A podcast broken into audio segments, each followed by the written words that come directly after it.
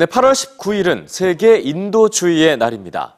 전쟁이나 분쟁 중인 지역에서 위험을 무릅쓰고 생명을 살리는 일을 하는 인도주의 활동가들을 기억하자는 날인데요.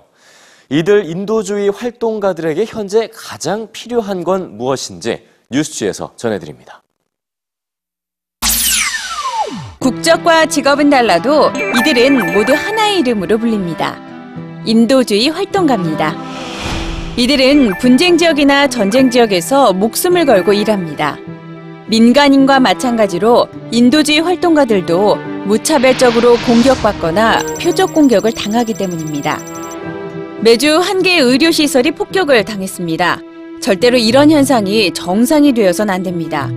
의사와 환자가 공격을 받는다는 이유로 의료시설이 문을 닫게 되면 이것은 곧 사람들에게 필요한 의료 지원을 받을 수 없게 된다는 것을 의미합니다.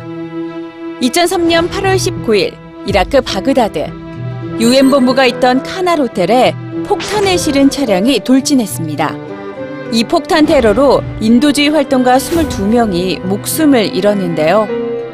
이천팔년부터는 매년 팔월 십구일을 세계 인도주의의 날로 지정해 지금 이 순간도 분쟁 지역을 누비는 인도주의 활동가들을 기억합니다.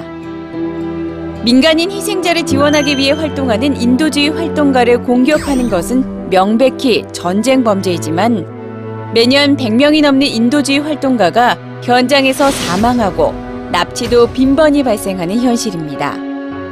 공격 대상이 아니다 라는 간단한 해시태그는 인도주의 활동가들이 처한 현실을 알리고 누구든지 민간인과 인도주의 활동가들을 겨냥한 표적 공격을 반대하고 감시할 수 있는 소셜미디어 운동으로 자리매김하고 있습니다. 인도주의 활동가들이 공격 목표가 된다는 것은 최소한의 도움조차 받지 못하는 민간인의 숫자가 늘어난다는 것을 의미합니다.